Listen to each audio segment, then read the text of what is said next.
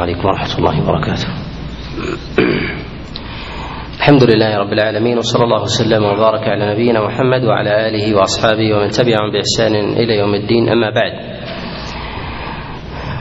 نكمل في هذا اليوم ما, يتعلق بالأحاديث المعلة في الصيام. الحديث الأول في هذا المجلس هو حديث أبي هريرة عليه رضوان الله تعالى أن رسول الله صلى الله عليه وسلم قال: صومكم يوم تصومون وفطركم يوم يوم تفطرون. وهذا الحديث قد رواه الإمام أحمد ورواه الترمذي في كتابه السنن من حديث عبد الله بن جعفر عن عثمان بن محمد الأخنسي عن سعيد المقبري عن أبي هريرة عن رسول الله صلى الله عليه وسلم. وهذا الحديث أخرجه الترمذي وقال بعد إخراجه أنه حسن غريب. واستغراب الترمذي رحمه الله لهذا الحديث وذلك بتفرد عبد الله بن جعفر عن عثمان بن محمد الأخنسي عن أبي عن عن سعيد المقبري عن أبي هريرة. وعثمان الأخنسي وهو ابن المغيرة قد تكلم فيه بعض العلماء وذلك من جهات. من جهة ذاته فإنه ليس بذلك الحافظ وإن كان في ذاته صدوقا وإن كان في ذاته صدوقا. ومن جهة أخرى فيما يتفرد به فيما يتفرد به عن سعيد بن المسيب خاصة. وقد تكلم عليه في ذلك علي بن المديني رحمه الله. وقال النسائي إنه ليس بالقوي يعني في ذاته. وهذا الحديث أخذ على عثمان التفرد بروايته وإن كان من جهة المعنى المعنى مستقيم. ومن العلماء من يميل إلى تحسينه وإلى العمل به وهو ظاهر عمل عامة المتأخرين وذلك له وجه. وقد جاء هذا الحديث من طرق متعددة. فقد رواه الإمام أحمد ورواه أبو داود في كتابه السنن من حديث أيوب بن تميم السختياني عن محمد بن المنكدر عن أبي هريرة عن رسول الله صلى الله عليه وسلم. فقال فطركم يوم تفطرون وأضحاكم يوم تضحون. وهذا الحديث معلول بأن محمد بن المنكدر لم يسمع من أبي هريرة كما قال ذلك غير واحد من الحفاظ كأبي زرعة والدارقطني والأثرم وغيرهم. وقد جاء من وجه آخر عند ابن ماجه في كتابه السنن من حديث أيوب عن محمد بن سيرين عن أبي هريرة عن رسول الله صلى الله عليه وسلم. وهذا فيما يظهر لي والله أعلم أنه وهم وغلط فما جاء في سنن ابن ماجه من قوله أيوب عن محمد بن سيرين. وهم والصواب في ذلك أنه عن محمد بن المنكدر لا عن محمد بن لا عن محمد بن سيرين. ومحمد بن المنكدر لم يسمع هذا الحديث من أبي هريرة عليه رضوان الله تعالى كما تقدم الإشارة الإشارة إليه وهو معلول بهذا. وقد جاء هذا الحديث من وجه آخر عند الدار قطري كما في كتابه السنن من حديث محمد بن عمر الواقدي عن ثابت وداود وآخر عن سعيد المقبري عن أبي هريرة عن رسول الله صلى الله عليه وسلم. وهذا الحديث في ما في روايته في هذه الطرق قد تفرد به محمد بن عمر الواقدي في روايته من هذا الوجه وقد أعله بذلك جماعة كابن عبد الهادي وكذلك أعله قبله أبو الفرج بن الجوزي وغيرهم من الأئمة. ومحمد بن عمر الواقدي وإن كان إماما في المغازي إلا أنه في أبواب الرواية في غير المغازي منكر الحديث وقد اتهم غير واحد من الأئمة بالكذب وقد اتهم غير واحد من الأئمة بالكذب. ويظهر في ذلك أنه قد روى هذا الحديث عن الإمام مالك رحمه الله وابن أبي الرجال عن عمرة عن عائشة عن رسول الله صلى الله عليه وسلم وهذا طريق يذكره بعضهم وهو من وضع محمد بن عمر الواقدي لهذا الحديث عن الإمام مالك فإن هذا الحديث لا يعرف في حديث الإمام مالك ولم يروه المعروفون من من أصحابه. والحديث الثاني وحديث حفصة. يرويه عبد الله بن عمر عن حفصة عن رسول الله صلى الله عليه وسلم أنه قال من لم يبيت الصيام من الليل فلا صيام له وجاء في رواية من لم يجمع النية أو الصيام من الليل فلا فلا صيام له هذا الحديث رواه الإمام أحمد وأبو داود وغيره من حديث عبد الله بن أبي بكر. عن ابن شهاب الزهري عن سالم بن عبد الله بن عمر عن أبيه عن حفصة عن رسول الله صلى الله عليه وسلم. وهذا الحديث تفرد برفعه هكذا عبد الله بن أبي بكر. وعبد الله بن أبي بكر وان كان من الثقات إلا أنه خولف في هذا الحديث. فالثقات من الرواة يخالفونه ويجعلونه موقوفا تارة على عبد الله بن عمر وتارة على حفصة. فإنه قد رواه عبيد الله بن عمر العمري ورواه معمر بن راشد وعبد الرحمن المدني كلهم يروونه عن ابن شهاب الزهري عن سالم بن عبد الله بن عمر عن عبد الله بن عمر موقوفا عليه. صوب الوقف الحفاظ. فعامة الحفاظ من المتقدمين على تصويب الوقف وعدم صحة الرافع.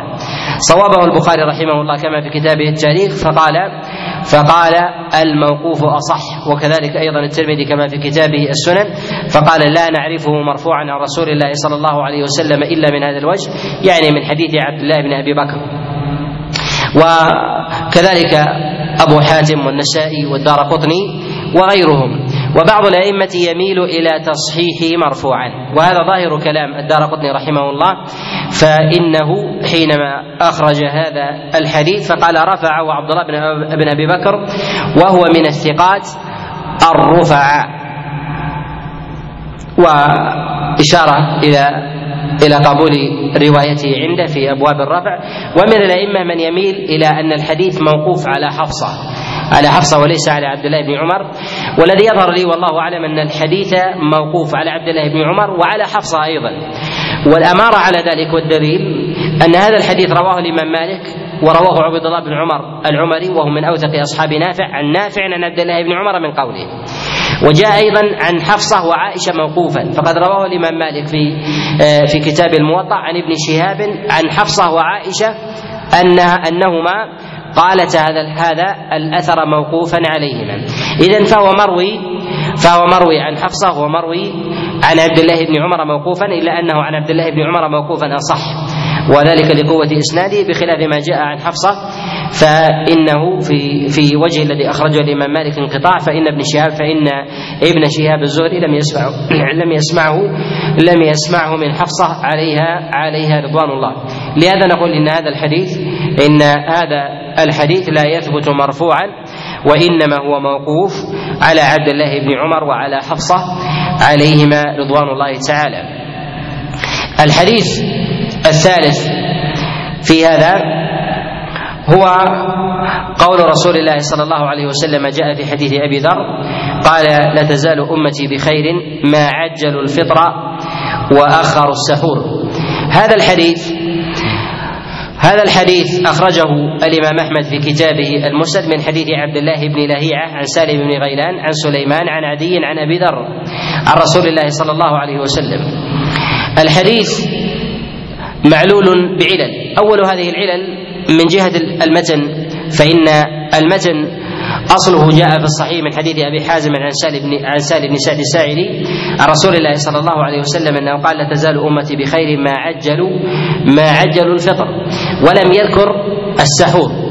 وتعجيل السحور جاء في حديث أبي ذر من حديث أبي من حديث ابن لهيعة عن سالم بن غيلان عن سليمان عن عدي عن أبي ذر عن رسول الله صلى الله عليه وسلم.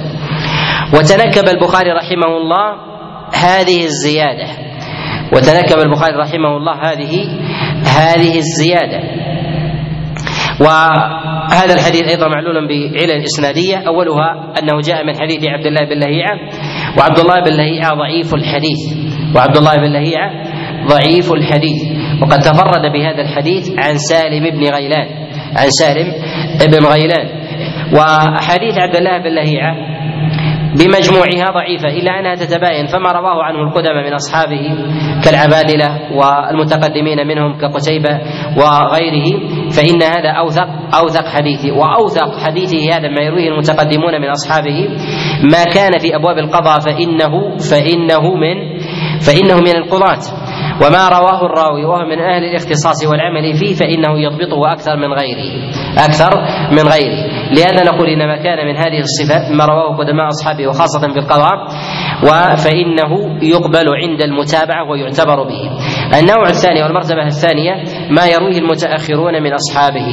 المتأخرون من أصحابه وذلك بعد اختلاطه فإنه قد احترقت كتبه وزاد وزاد سوء حفظه. لهذا نقول إنما كان بعد بعد ذلك فإنه اشد ضعفا ولا يقبل حتى في المتابعات والشواهد. إلا أن ما يرويه في أبواب القضاء أحسن حالا مما لم يروه مما لم يروه في هذا في هذا الباب. وهذا الحديث تفرد برواية عبد الله بن لهيعة عن سالم بن غيلان عن سليمان عن عدي عن أبي ذر.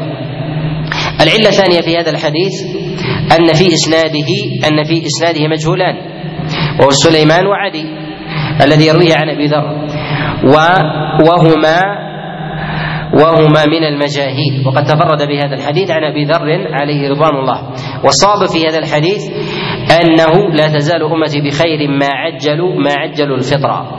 وجاء عن رسول الله صلى الله عليه وسلم تأخير السحور عند الطبراني في كتاب المسد من حديث من حديث حبابة بنت عجلان عن أمها عن صفية عن أم حكيم عن رسول الله صلى الله عليه وسلم أنه قال أخروا عجلوا الفطر وأخروا وأخروا السحور.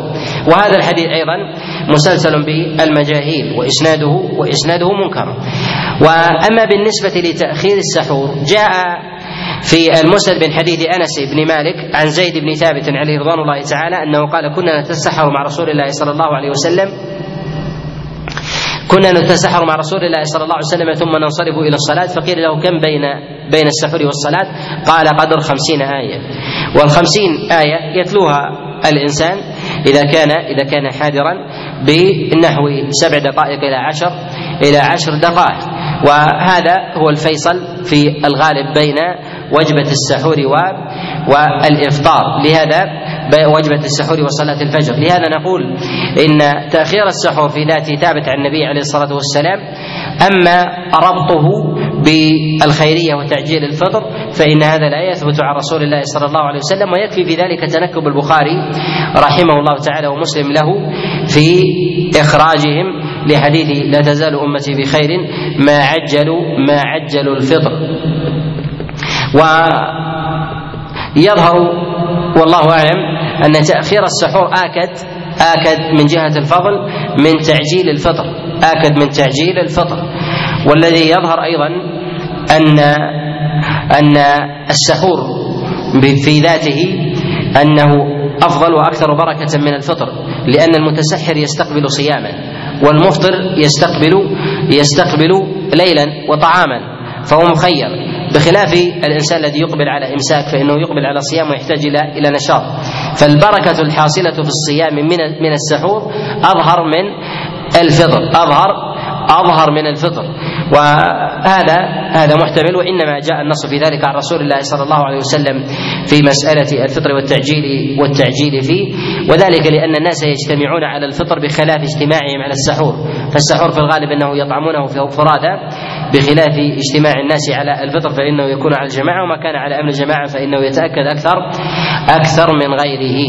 وجاء رسول الله صلى الله عليه وسلم كما في صحيح قوله عليه الصلاة والسلام عليكم تسحروا فإن في السحور بركة والمراد بالبركة هي ما يستقبل به الإنسان ما يستقبل به الإنسان عمله في النهار فإن عمل النهار في في رمضان آكد من عمل الليل حتى الصلاة والنوافل آكد من عمل الليل وهذا ما يغفل عنه كثير من الناس. وذلك أن نهار رمضان أفضل من ليله. نهار رمضان أفضل من ليلة. لأن رمضان ما فضل إلا لأجل الصيام والصيام محله النهار لا محله لا محله الليل. الحديث الرابع في هذا حديث أبي هريرة عليه رضوان الله أن رسول الله صلى الله عليه وسلم قال إذا أذن المؤذن وفي يد أحدكم إناء فلا يضعه حتى يقضي حاجته منه. هذا الحديث رواه الإمام أحمد وأبو داود من حديث حماد بن سلمة عن محمد بن عمر عن أبي سلمة عن أبي هريرة عن رسول الله صلى الله عليه وسلم وهذا خبر منكر. قال أبو حاتم لا ليس بصحيح يعني مرفوعا إلى رسول الله صلى الله عليه وسلم. والعلة في ذلك مع ظاهر استقامة إسناده أن هذا الحديث تفرد به حماد بن سلمة مع كونه ثقة إلا أنه ثقة في حديثه في روايته عن ثابت. في روايته عن ثابت وهو من أوثق الناس في روايته عن ثابت. ويهم ويغلط في روايته عن غيره. ويهم ويغلط في روايته عن غيره كروايته عن محمد بن عمر بن علقمة كما في هذا كما في هذا الحديث. إذا فحماد بن سلمة تفرد بروايته هذا ولهذا قال أبو حاتم رحمه الله ليس ليس بصحيح. القرينة الأخرى على وهم حماد بن سلمة أيضا أن حماد بن سلمة وهم في هذا الإسناد فرواه على عدة أوجه فرواه على عدة عدة أوجه. الوجه الأول هو روايته في هذا الحديث عن حماد بن سلمة عن محمد بن عمرو عن أبي هريرة. الوجه الثاني أنه رواه عنه روح كما عند الإمام أحمد عن حماد بن عن حماد بن سلمة عن عمار بن عن عمار بن أبي عمار عن أبي هريرة عن رسول الله صلى الله عليه وسلم. فتارة يجعله عن محمد بن عمرو عن أبي سلمة عن أبي هريرة وتارة يجعله عن عمار عن أبي هريرة عن رسول الله صلى الله عليه وسلم. الوجه الثالث أن حماد بن سلمة رواه عن حميد عن أبي رافع أو عن غيره عن أبي هريرة عن رسول الله صلى الله عليه وسلم وهذا وجه ثالث.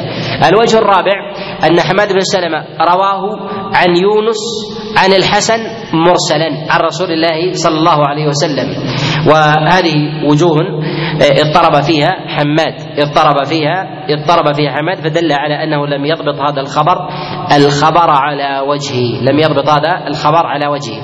الحديث الخامس وحديث أبي الزبير قال سألت جابر بن عبد الله عن الشرب والمؤذن يؤذن عند الفجر فقال كنا كنا نرى أن رسول الله صلى الله عليه وسلم يشرب يعني عند الأذان.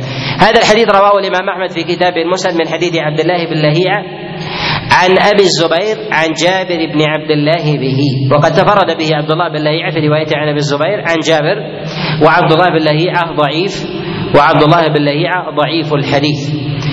وعبد الله بن لهيعة ضعيف الحديث. الحديث الخامس هذا الخامس؟ السادس. نعم.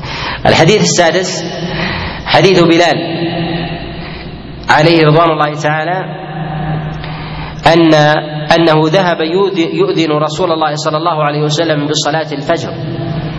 فوجده يأكل فقال مهلا يا بلال. هذا الحديث هذا الحديث رواه الإمام أحمد في كتابه المسد من طريقين.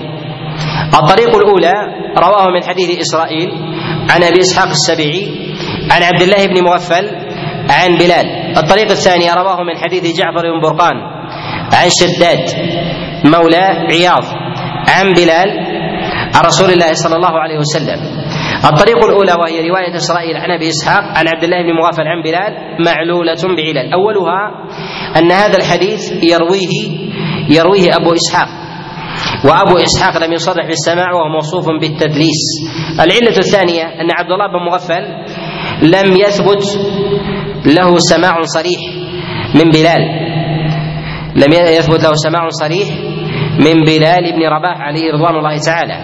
وأما الطريق الثانية وهي التي يرويها يرويها جعفر برقان عن شداد عن بلال عليه رضوان الله تعالى فإن شدادا لا يعرف. ولا يثبت له سماع أيضا وعلتان في هذا الطريق لم يثبت له سماع بلال. لم يثبت له سماع سماع من بلال عليه رضوان الله تعالى. وعلى هذا نقول إن هذا الحديث حديث حديث لا يثبت عن رسول الله صلى الله عليه وسلم. وجاء في معنى هذا الحديث من حديث عبد الله بن عمر وجاء من حديث أنس بن مالك عليه رضوان الله ولا يثبت. ويفتي به بعض السلف كما جاء عن حمد بن سلمة عن هشام بن عروة قال أن أبي أن أبي يفتي بهذا. يفتي بهذا يعني بالأكل عند عند سماع الآذان. ولهذا نقول إن الأكل والشرب عند سماع الآذان هو قول لبعض لبعض السلف والأولى في ذلك الاحتياط. والأولى في ذلك الاحتياط. الأولى في هذا الاحتياط. الحديث السابع في هذا هو حديث زيد بن خالد الجهني أن رسول الله صلى الله عليه وسلم قال من فطر صائما كان له مثل أجره من غير أن ينقص من أجورهم شيئا. هذا الحديث حديث ضعيف. هذا الحديث حديث حديث ضعيف. يرويه ابن أبي ليلى عن عطاء عن زيد بن خالد الجهني عن رسول الله صلى الله عليه وسلم من فطر صائما. وهذا الحديث معلول بعلل. أول هذه العلل أن عطاء لم يسمعه من زيد بن خالد الجهني كما قال ذلك علي بن المديني. وصححه بعض أو جماعة من من الأئمة من المتأخرين وغيرهم و لم ينبهوا على هذا الانقطاع. كذلك أيضا فإن هذا الحديث حديث زيد بن خالد الجهني هو في البخاري ولكنه في بلفظ من جهز غازيا فقد غزا وليس من فطر صائما. ولكن قد يشكل عليه أن هذا الحديث قد جاء في مصنف ابن أبي شيبة من حديث ابن أبي ليلى عن عطاء عن زيد بن خالد الجهني أن النبي صلى الله عليه وسلم قال من فطر صائما كان له مثل أجره ومن جهز غازيا فقد غزا. فذكر اللفظ الحديث بلفظين. ولكن نقول إن هذا أيضا من وجوه العلل. فالبخاري حينما أورد الحديث وحديث زيد بن خالد من جهز غازيا وترك هذه اللفظة والزيادة مع الحاجة إليها وأهميتها وجلالة قدرها فإن هذا من أمارة إنكاره لهذا من أمارة إنكاره لهذه اللفظة. أمارة إنكاره لهذه لهذه اللفظة. وذلك أن حاجة الناس إلى إلى مثل هذا الفضل أكثر من حاجتهم إلى تجهيز الغازي. وذلك من وجوه. منها أن تفطير الصائم يتيسر له يتيسر لكل أحد من الناس غالبا بخلاف تجهيز الغازي. تجهيز الغازي فيه من الكلفة والمشقة وكذلك أيضا قلة الغزاة بخلاف الصائمين. فالحاجة إلى مثل هذا أكثر وأظهر ولهذا إيرادها حتى يتزود الناس بالعمل الصالح أظهر ولهذا تركبها البخاري البخاري رحمه الله. لهذا نقول إن الحديث من جهة من جهة متنه آه، مرفوعا لرسول الله صلى الله عليه وسلم فيه نكارة. كذلك أيضا من جهة كذلك أيضا من جهة إسناده فمن جهة إسناده معلول وقد جاء من وجوه أخر من حديث ابن جريج عن عطاء كما جاء عند عبد الرزاق من حديث ابن جريج عن عطاء عن أبي هريرة عن رسول الله صلى الله عليه وسلم عن من عن أبي هريرة موقوفا عليه من حديث موقوفا عليه وهذا وهذا أقرب أقرب إلى إلى الصواب أنه موقوف على أبي هريرة ولا يصح مرفوعا إلى رسول الله صلى الله عليه وسلم. وهذا الحديث تضعيفه لا يعني لا يعني إهدار الفضل ففضل الله عز وجل في ذلك واسع وأما نسبة ذلك إلى النبي عليه الصلاة والسلام ففيه ففيه ضعف. الحديث الثامن هو حديث سلمان الفارسي أن رسول الله صلى الله عليه وسلم قال: من فطر صائما كان له مثل أجره من غير أن ينقص من أجورهم شيئا. هذا الحديث هذا الحديث أخرجه ابن خزيمة والبيهقي من حديث علي بن زيد بن جدعان عن سعيد بن المسيب عن سلمان الفارسي عن رسول الله صلى الله عليه وسلم وهو معلول بعدة علل. أول هذه العلل أن هذا الحديث تفرد به علي بن زيد بن جدعان. وعلي بن زيد بن جدعان وعلي بن زيد بن جدعان في ذاته مضعف وفي حفظه لين. ويزيد ذلك إعلانا أنه تفرد بهذا الحديث عن سعيد بن المسيب. وسعيد بن المسيب هو من الثقات الحفاظ الرفعة من أهل المدينة وليس من أهل الآفاق وأصحابه كثر وغير أصحابه يريدون إلى المدينة أخذا عنه. فتفرد مثل حال علي بن زيد عن سعيد بن المسيب هذا مما يستنكر عند عند النقاد خاصة بمثل هذا المعنى. خاصة بمثل بمثل هذا المعنى. لهذا نقول إن هذا الحديث إن هذا الحديث منكر. العلة الثالثة في هذا أن سعيد بن المسيب لم يسمعه من سلمان الفارسي. وإن كان سعيد بن المسيب من أهل التحري إلا أن الأحاديث إذا اجتمعت فيها قرائن النكارة تعل بأدنى من ذلك تعل بأدنى بأدنى من ذلك. ولهذا فإن علي بن زيد في تفرده عن سعيد بن المسيب هذا فيه نكارة. ولو كان الحديث عند سعيد بن المسيب موجودا عن سلمان الفارسي لنقله غيره ويكفي في أصحاب سعيد المسيب بن شهاب الزهري وهو من الرواة عنه والذين يروون عنه ويكثرون. فأين فأين مثل هذا الحديث؟ ومثل هذا الحديث يحتاج الناس إليه في استقبال رمضان. ففيه من من الفضل وفيه أيضا من حث الناس على على التواصل وإطعام الطعام ونحو ذلك مما هو اظهر أظهر و وما وأظهر من غيره. ومن وجوه الإعلال أيضا من إعلال المتن أن النبي صلى الله عليه وسلم جاء عنه من إطعام الطعام في غير رمضان وهو دون ذلك من الفضل. وهو دون ذلك من الفضل. أحاديث كثيرة بأقوى من من التفطير في رمضان. ومع هذا جاء هذا الحديث بمثل هذا الإسناد. وحري أن يكون الإطعام في رمضان أقوى إسنادا من الإطعام في غيره. لاجتماع الإطعام العام مع الإطعام على العبادة. والذي يتحقق فيه الإعانة على ركن من أركان الإسلام. لهذا نقول إن هذا من لهذا نقول إن هذا من وجوه من وجوه الإعلال في هذا الحديث. الحديث الثامن الحديث التاسع هو حديث عبد الله بن عباس عليه رضوان الله تعالى أن رسول الله صلى الله عليه وسلم كان يقول عند فطره. اللهم لك صمنا وعلى رزقك أفطرنا تقبل منا إنك أنت السميع العليم. هذا الحديث رواه الطبراني في كتابه الدعاء من حديث عبد الملك بن عنترة عن أبيه عن جده عن عبد الله بن عباس. عن أبيه عن جده عن عبد الله بن عباس. وعبد الملك عنترة لا يحتج به ولا بأبيه ولا بجده. وقد تفردوا بهذا الحديث عن عبد الله ابن عباس وحديثهم في ذلك مطروح. وحديثهم في هذا وحديثهم في هذا مطروح. ولا يحتج ولا يحتج به.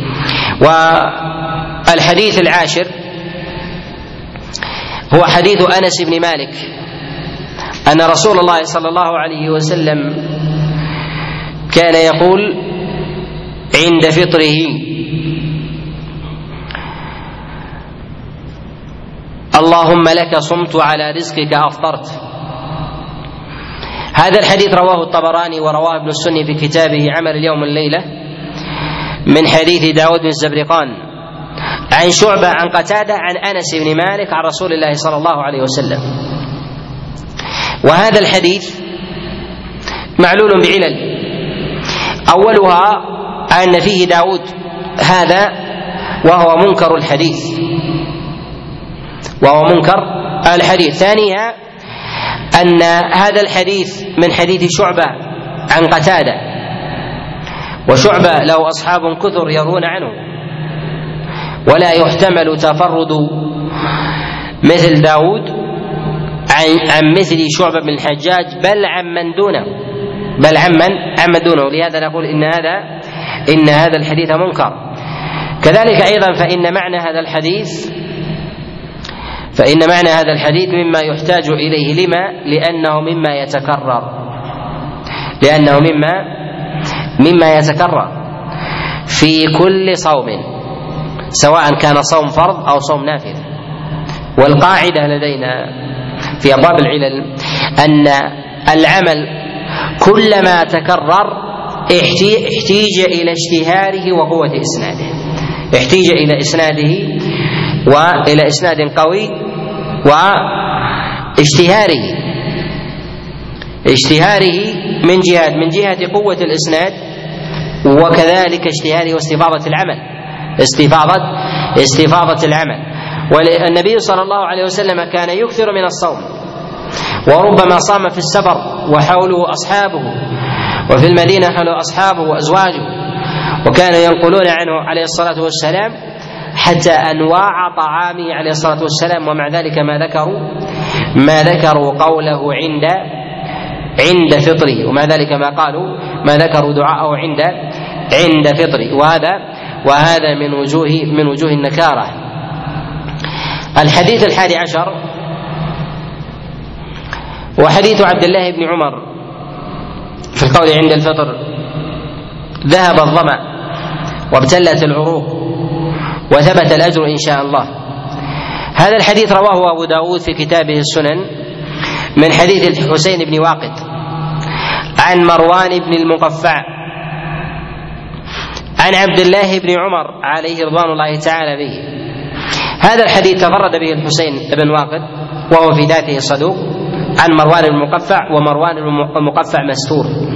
ومروان المقفع مستور الحال. وتفرد بهذا الحديث عن عبد الله بن عمر عليه رضوان الله. وهذا الحديث هو أمثل شيء جاء في هذا الباب. أمثل شيء جاء جاء في هذا في هذا الباب. ولكن يقال إن مثل هذا أيضا ينبغي أن يستفيض لو كان مرفوعا. مثل هذا ينبغي أن يستفيض لو كان مرفوعا إلا إذا حملنا الأمر على المغايرة. أن النبي عليه الصلاة والسلام لا يلتزم ذلك. إما أن نقول أنه لا يلتزم ذلك وقاله مرة واحدة ونثبت ذلك وإما أن ننفيه على سبيل الدوام. ننفيه على سبيل الدوام ومثل هذا لابد أن يثبت بما هو أقوى من هذا. والحديث الثاني عشر ما رواه البيهقي من حديث معاذ بن زهرة مرسلا عن رسول الله صلى الله عليه وسلم أنه كان يقول اللهم لك صمت على رزقك أفطرت الخبر وهذا قيل إنه أصح شيء في الباب أيضا لأنه مرسل أنه مرسل صحيح لأن هذا الحديث مرسل مرسل صحيح ولكن يقال إن المرسل أيضا من أقسام الحديث الضعيف. إن المرسل من أقسام من أقسام الحديث الضعيف. ولهذا نقول إنه لا يثبت عن رسول الله صلى الله عليه وسلم شيء في الدعاء عند الفطر. لم يثبت عن النبي عليه الصلاة والسلام شيء في الدعاء عند عند فطره. وفي مثل هذا نقول هل نقول إنه لا يدعى نقول يدعى وإنما نفي الصحة هنا لثبوت دعاء معين عن النبي عليه الصلاة والسلام. لهذا نقول إذا أخذ الإنسان بمثل هذه الأحاديث ولو كانت ضعيفة وجاء فيها على المغايرة فذكر ذكرا ثم ذكر الآخر ثم جاء بذكر آه، ثم بذكر متنوع. وبهذا نعلم أن ما جاء في ذلك ما يفعله بعض العامة من استقبال القبلة عند الفطر ورفع اليدين أيضا في استقبال القبلة عند الفطر ونحو ذلك. فضلا عما هو زائد عن ذلك من الدعاء الجماعي والتأمين ونحو ذلك. أن هذا أن هذا كله ليس ليس له أصل. ليس له ليس له ليس له أصل. عن رسول الله صلى الله عليه وسلم لهذا يقال إن إن مثل هذا الموضع ما موضعه السر. وهذا الذي يترجح أن الدعاء عند الفطر محله الإسراء. محله الإسراء. لماذا قلنا بالإسراء؟ نقول أنه يحال أن يجهر النبي عليه الصلاة والسلام بذلك ولا ينقل. أما الدعاء فهو موجود وإنما لم يجهر النبي عليه الصلاة والسلام به وذلك لتباين حاجات الناس. تباين حاجات الناس في مسألة مصالحهم في أمر دينهم ودنياهم وغير ذلك. لهذا يوكل الإنسان يوكل الإنسان إلى حاجته واختياره فيأخذ الإنسان مما فيأخذ الإنسان مما مما يصلح له في هذا الدعاء سواء مما يصلح في أمر دينه أو مما يصلح من أمر من أمر دنياه. وهذه القواعد التي بها أعلنا مثل هذا الخبر أنه ينبغي لطالب العلم في أبواب الإعلال أن ينظر إلى ذات المسألة المنقولة عن رسول الله صلى الله عليه وسلم وقدر تلبسه به بها وأصحابه عليهم عليهم رضوان الله تعالى عليهم رضوان الله تعالى بذلك ومقدار ذلك التكرار وكذلك مقدار الخطاب الذي يتوجه هل يتوجه إلى افراد أو يتوجه إلى جماعة ثم يعل به ثم يعل به الحديث. لهذا نقول ان ما جاء من وصف حال رسول الله صلى الله عليه وسلم في ذلك أنه لا يثبت فيه شيء عن النبي صلى الله عليه وسلم. الحديث الثاني الحديث الثالث عشر هو حديث أنس بن مالك عليه رضوان الله تعالى أن رسول الله صلى الله عليه وسلم كان يفطر على رطبات. فإن لم يجد فعلى تمرات فإن لم يجد حسى حسوات من ماء. هذا الحديث جاء من حديث جعفر عن ثابت عن أنس بن مالك كما رواه الترمذي وغيره. والضعف والإعلال فيه أن الصواب في لفظه أنه كان يفطر على تمرات فإن لم يجد فعلى ماء. أما ذكر الرطبات فالذي يظهر والله أعلم أنه ليس بمحفوظ. ليس ليس بمحفوظ. وقد جاء هذا من حديث جعفر وقد تكلم فيه وقد تكلم في حفظه بعض الأئمة وهو لين الحفظ لين الحفظ في ذاته. ولكن الحديث في أصله ثابت ثابت أن النبي صلى الله عليه وسلم كان يفطر على يفطر على تمرات. جاء في بعض الطرق عند الطبراني وغيره من حديث أنس بن مالك أيضا أن النبي صلى الله عليه وسلم كان يفطر على تمر أو على شيء مما لم تمسه النار. وهذا هذه الزياده أيضا هي زيادة ليست وهي زيادة هي زيادة ليست ليست بمحفوظة. لهذا نقول إن هذا لا يثبت عن رسول الله صلى الله عليه وسلم والمستفيض من حاله عليه الصلاة والسلام هو أنه كان يفطر على تمر. أما الإفطار على الرطب فيقال إن هذا لا يثبت عنه عليه الصلاة والسلام من جهة العمل ولا يعني أنه لم يثبت عن رسول الله من جهة الإسناد ولا يعني أنه لم يثبت عن رسول الله صلى الله عليه وسلم من جهة العمل. والتمر هو من الرطب والرطب من التمر ولكن غلب استعمال الرطب وما أملنا إلى تقويته. وذلك ذلك لأن غالب النصوص التي جاءت في ذلك عن النبي عليه الصلاة والسلام هو تناول التمر وهذا هو ظاهر في النصوص التي جاءت في تفضيل التمر وبيان وبيان منزلته. أما ذكر الرطب في ذاته في الأحاديث في سنة النبي عليه الصلاة والسلام من جهة أكله وتفضيله في ذاته وتقديمه على غيره فإن هذا من الأمور النادرة التي كان التي التي التي تروى عن رسول الله صلى الله عليه وسلم بأسانيد وهذا وهذا ما نميل إليه أن النبي عليه الصلاة والسلام لم يثبت عند فطره إلا بالتمر ثم إلى ثم على ماء.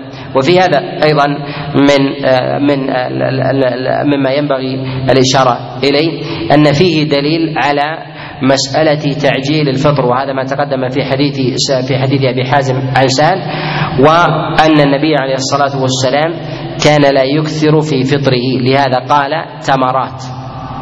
ولم يقل على تمر وإنما قال تمرات أي معدودات. وأي أيضا أن النبي عليه الصلاة والسلام كان يعجل بفطره ويعجل بصلاته. وقد جاء في حديث مسروق.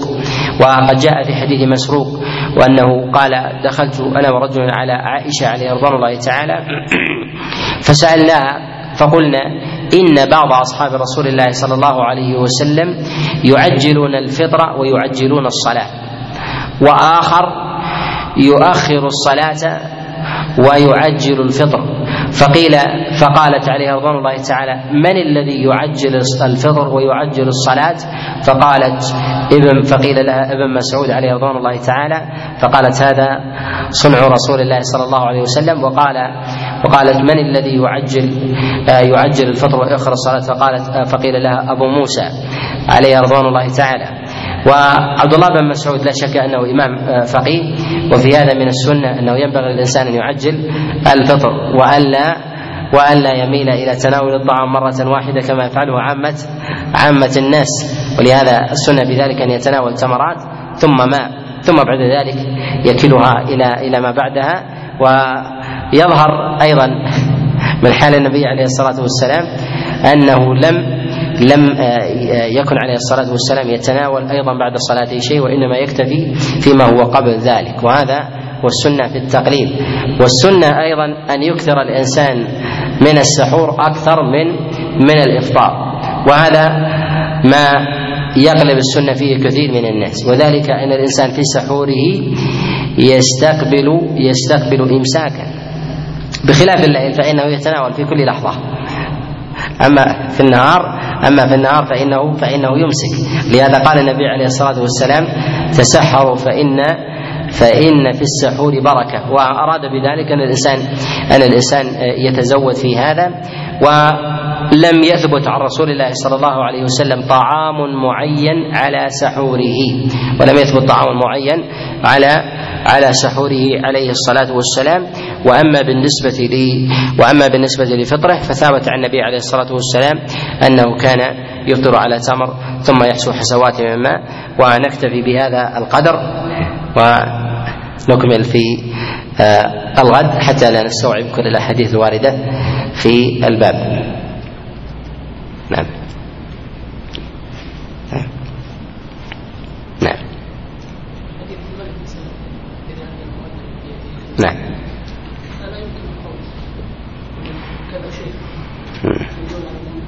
لا. هنا يقول مثل حماد بن سلمة ألا نقول أنها تعددت شيوخه؟ فروى مثل هذا. تعدد الشيوخ تعدد الوجوه وتفسير الاضطراب عند النقاد أنهم يفرقون بين الراوي الحافظ المكثر وبين غيره. المكثر يحتمل منه التنوع. يحتمل منه التنوع. أما غير المكثر فلا يحتمل منه التنوع لأن الحفاظ هم الذين يتفننون بالتحديث عن أكثر من شيخ. في المجلس هذا يحدث عن شيخه فلان وفي المجلس هذا يحدث عن فلان وفي المجلس هذا يحدث عن فلان. ولكن الراوي المقل من أين يكثر ليس عنده أحد إلا واحد أو اثنين. فتعدد مثل هذه الروايات فيها ما فيها. ثم أيضا أن الإكثار عند المقل تهمة. كيف يكون تهمة؟ يعني أن الحديث مشتهر ولم تحفظه إلا أنت يعني أنه وجد في مجالس. أنه وجد وجد في مجالس. فأنت تثبت في تعدد الروايات أنه روي في مجالس ثم لم يروه في هذه المجالس هذه كلها إلا أنت. عن فلان وعن فلان وعن فلان وعن فلان. ولماذا خصوك بهذه بهذه الخصيصة؟ وهذا من وجوه النكارة. أما الراوي المكثر فيحمل العلماء تعدد وجوه الرواية عنه وفي رواية عن شيوخه على أن هذا مما يحتمل منه كالكبار مثل قتادة سعيد بن عروبة شعبة رويه من أكثر من وجه يحتمل. خمس ست سبع. وكلما قل ضبط الراوي لا يحتمل منه إلا إسناد حتى يضيق لا يحتمل منه إلا إسناد واحد. نعم. هل تقال بعد الأكل بعد الانتهاء أو قبل أو عند عند بين الإمساك والفطر. وذكر ابن كثير رحمه الله في كتاب التفسير في عند قول الله عز وجل وإذا سألك عبادي عني فإني قريب أجيب دعوة الداعي إذا داعي. قال إن في هذا الدعاء عند الفطر وذلك أن الله عز وجل أورد هذه الآية بعد ذكر تشريع الصيام. بعد ذكر تشريع الصيام وأحكامه. ذكر مسألة الدعاء وهذا من الاستنباط ولكن بعض السلف يعمل به كما جاء عن الربيع بن خبيب و وغيره من من السلف. نعم.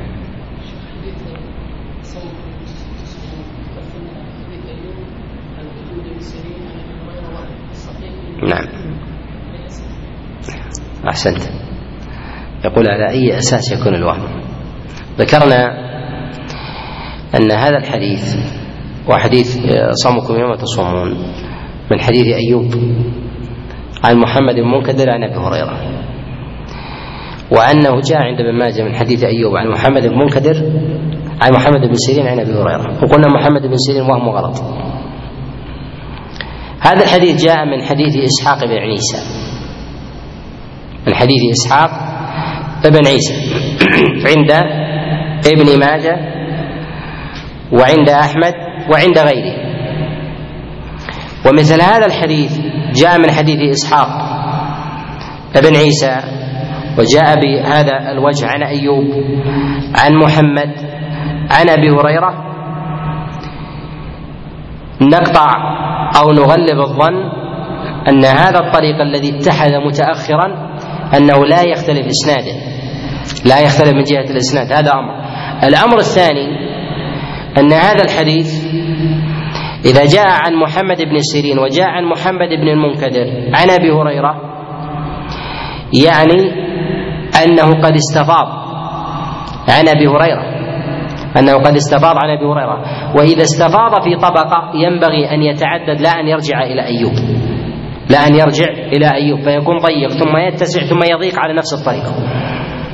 ولهذا لهذا نقول إن ما في سنن ابن ماجه وهم ويحتمل أنه من ناسخ. يحتمل أنه من من ناسخ.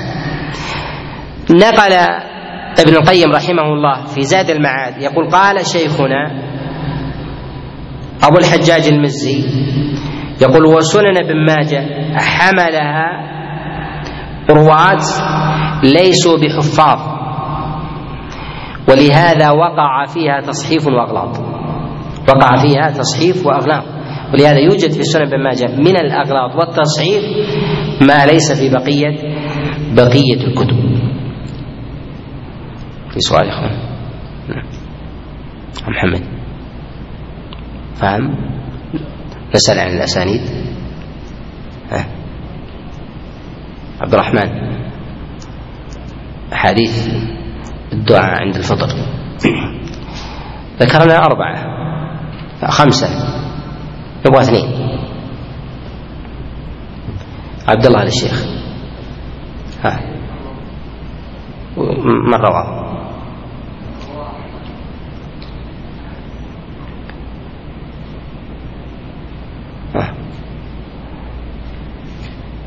أنس نعم. أعطنا واحد من أربعة. حديث أنس ها. لا.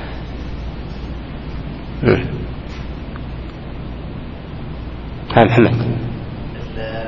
حسين بن واقد مروان بن مرفع عن عبد الله بن عمر رضي الله عنه. نعم.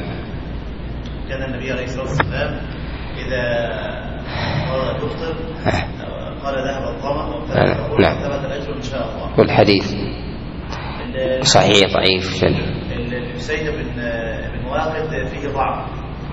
فيه لين نعم. فيه لين مروان بن مقطع مستور نعم. وهو أمثل ما جاء في هذا نعم. آه. صبيح أنت. أي.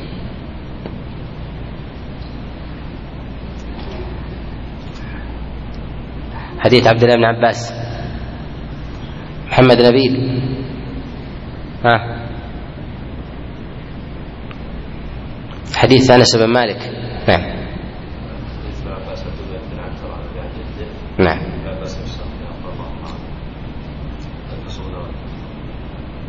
تقبل منا إنك أنت السميع العليم. وش العلة؟ نعم. أحسنت. اعطنا حديث أنس بن مالك. ها. طيب. نسال عن حديث الدرس الماضي. حديث إذا انتصف شعبان فلا تصوم. أعطنا العلل. التي فيه. أنس. يا أسامة.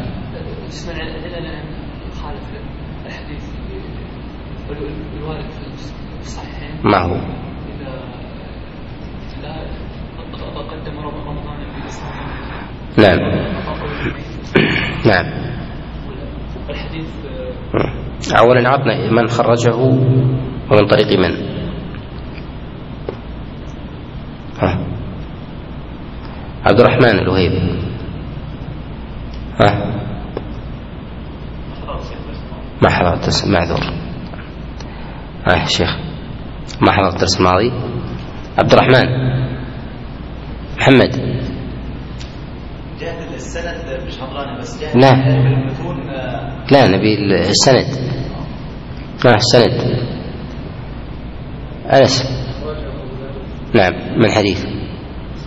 من حديث العلاء بن عبد الرحمن عن أبيه عن أبي هريرة. من الذي تابع العلاء؟ الذي جاء عند الطبراني. ها عبيد الله بن عبد الله ابن المنكدر ها عن أبيه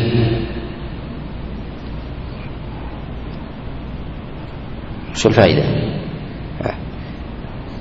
طيب اللهم بارك لنا في رجب وشعبان. حديث أنس. وما هو إسناده وعلته.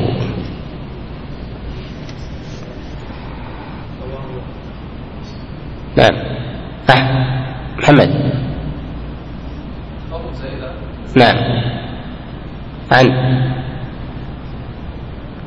زائد من؟ ما؟ لا. زائدة. ها. ابن أبي الرقاد عن زياد النميري عن أنس بن مالك. عن أنس بن مالك عن رسول الله صلى الله عليه وسلم. وأين موضع العلة؟ عبد الله عبد الرحمن نعم. تفرد زائدة وزائدة منكر. وزائدة منكر. منكر الحديث. زائدة منكر الحديث. طيب. من يعل المتن؟ هذا دعاء. الدعاء في الغالب على النبي عليه الصلاة والسلام يشتهر ويحمله بداية آه، لا مو ليس على إطلاقه.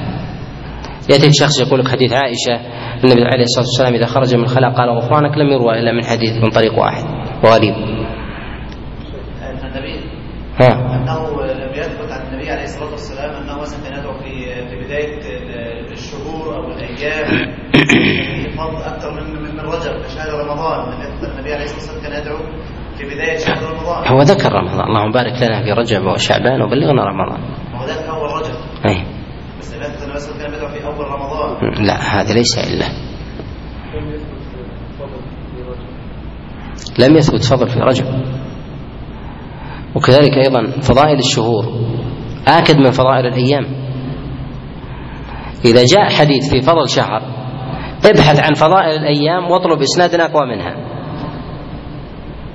واطلب إسناد أقوى منها. هذا من قرائن الإعلال. وإلا لا؟ شهر من ثلاثين يوم. لا يرد فيه فضل إلا زائدة عن زياد. عن أنس بن مالك يأتينا بمثل هذا الإسناد. بينما أيام معدودة جاء فضل بمتن بم- بأسانيد قوية. يقبل هذا؟ لا يقبل. مثل ذلك حديث العلم عبد الرحمن إذا انتصف الشعبان فلا تصوموا. هذا الحديث نهي عن خمسة عشر يوما صيام متتالية. ثم يأتي من هذا الطريق.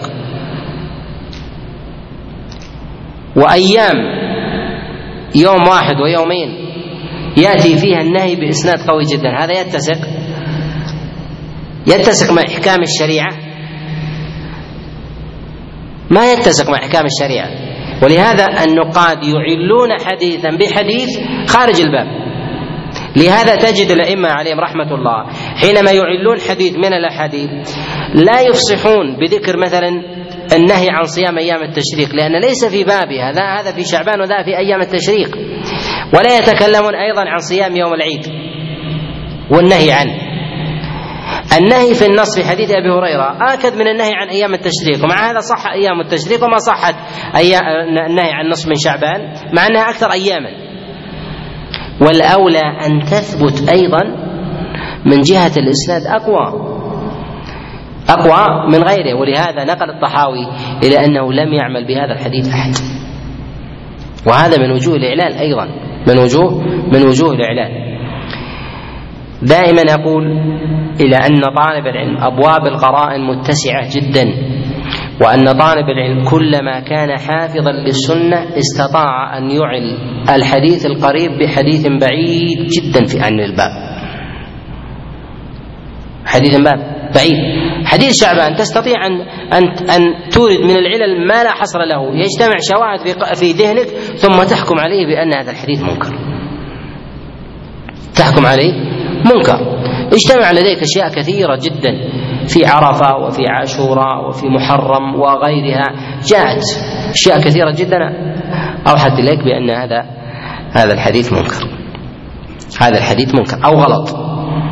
بمثل هذا التركيب غلط. لماذا؟ لأنك تتكلم عن وحي رباني أمر الله عز وجل بإبلاغه للناس. وهذا الوحي الرباني ينبغي أن يكون محكما. كتاب أحكمت آياته ثم فصلت الإحكام ينبغي أن يأتي أن يأتي على اتساق في أمور التكليف للناس. ولهذا لو جاء حكم بمثل فرض الصلاة الصلاة لو جاءت الأسانيد فيها.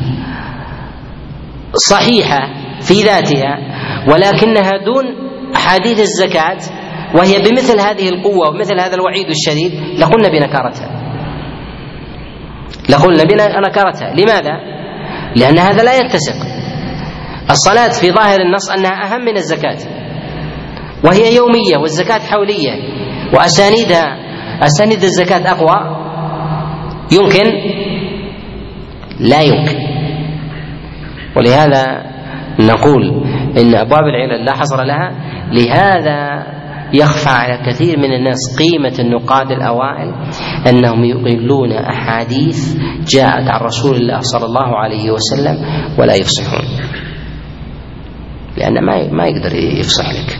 يفصح في هذا يحتاج يجيب سبورة ويشرح لك إلى بكرة. يسوي لك خريطة حتى يثبت لك أن هذا الحديث فيه مطعن. يثبت لك أن هذا أن فيه مطعن. ولكن اجتمع لديهم جملة من القرائن المتوافرة منها ما هو في صيام منها ما هو في زكاة ومنها ما هو في حج ومنها ما هو في فضائل الأعمال وما هو في تسبيح وتهليل وغير ذلك. وهناك ما هو أدق من هذا أيضا أن الأسانيد أن الأسانيد يوجد فيها أحيانا رواة كبار. وهؤلاء الرواة الكبار لهم أحاديث محفوظة لدى الناقد. هذا هذا هذا الراوي له أصحاب. أصحابه الكبار رووا أحاديث مستفيضة جدا. هذا أهم مما حفظوه. وما نقلوه ونقله رجل ثقة آخر. هذا من وجوه الإنكار. قال لو كان عنده ما تركه فلان ولا فلان ولا فلان ولا فلان. الذين يدورون حول فلان دورانا تاما ومع ذلك ما ما روى هذا الحديث عنه. ولهذا نقول ما كل قرائن الإعلال يستطيع الإنسان أن يبوح أن يبوح بها. عبد الله الشيخ بعث لي رسالة جميلة جدا في الجوال. بعث لي رسالة جميلة في في مسألة الصبر. وأعجبتني وما زالت محفوظة عندي. وهذه الفائدة واستفدتها منه أنه يقول أن تبين لي أن الصبر هو شبيه بالدائرة. شبيه بالدائرة.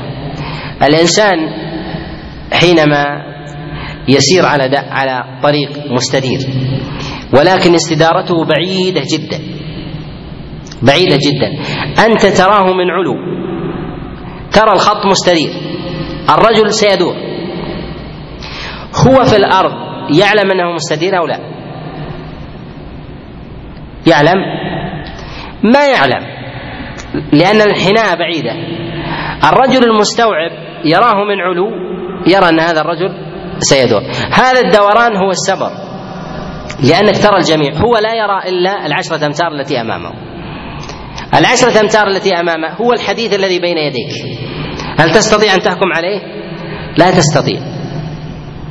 حتى يرسم لك الخط الطويل جدا هذا وهو الذي يمثل الشريعة ثم تراه أمامك ثم تحكم عليه. أما أن تكون أنت بمركبتك وأنت تقود السيارة تظن أنك مستدير؟ لا ما تظنك مستدير لأنك لا ترى إلا أمتار أمامك وأمتار خلفك. كما ترى حديثين أمامك وحديثين خلفك. هل تستطيع أن تحكم على مجموع؟ لا تستطيع أن تحكم على مجموع. ولهذا نقول أبواب السبر وهذا يدل على أنها فاهم أبواب السبر لكن اليوم ما أفادنا في شيء في هذا. لهذا أقول أنا في في السبر هو استيعاب مجموع المسائل ما يستطيع معه الإنسان أن يتكلم أن يتكلم على مسألة بعينها من غير دليل معين منها. من غير دليل دليل معين منها. وهذا يظهر الإنسان كثير آه، جدا. وبعض الناس يقول أريد أن أقيد نقول هذا ما يقيد هذا شيء هلامي. هذا شيء هلامي. يعني يفهم الإنسان من جهة الفهم وتقييده يحتاج إلى إسهاب وإطالة. وأسأل الله سبحانه وتعالى أن يجعلني وإياكم من أهل التوفيق والسداد والإعانة والرشاد إنه لذلك والقادر عليه وصلى الله وسلم وبارك على نبينا محمد.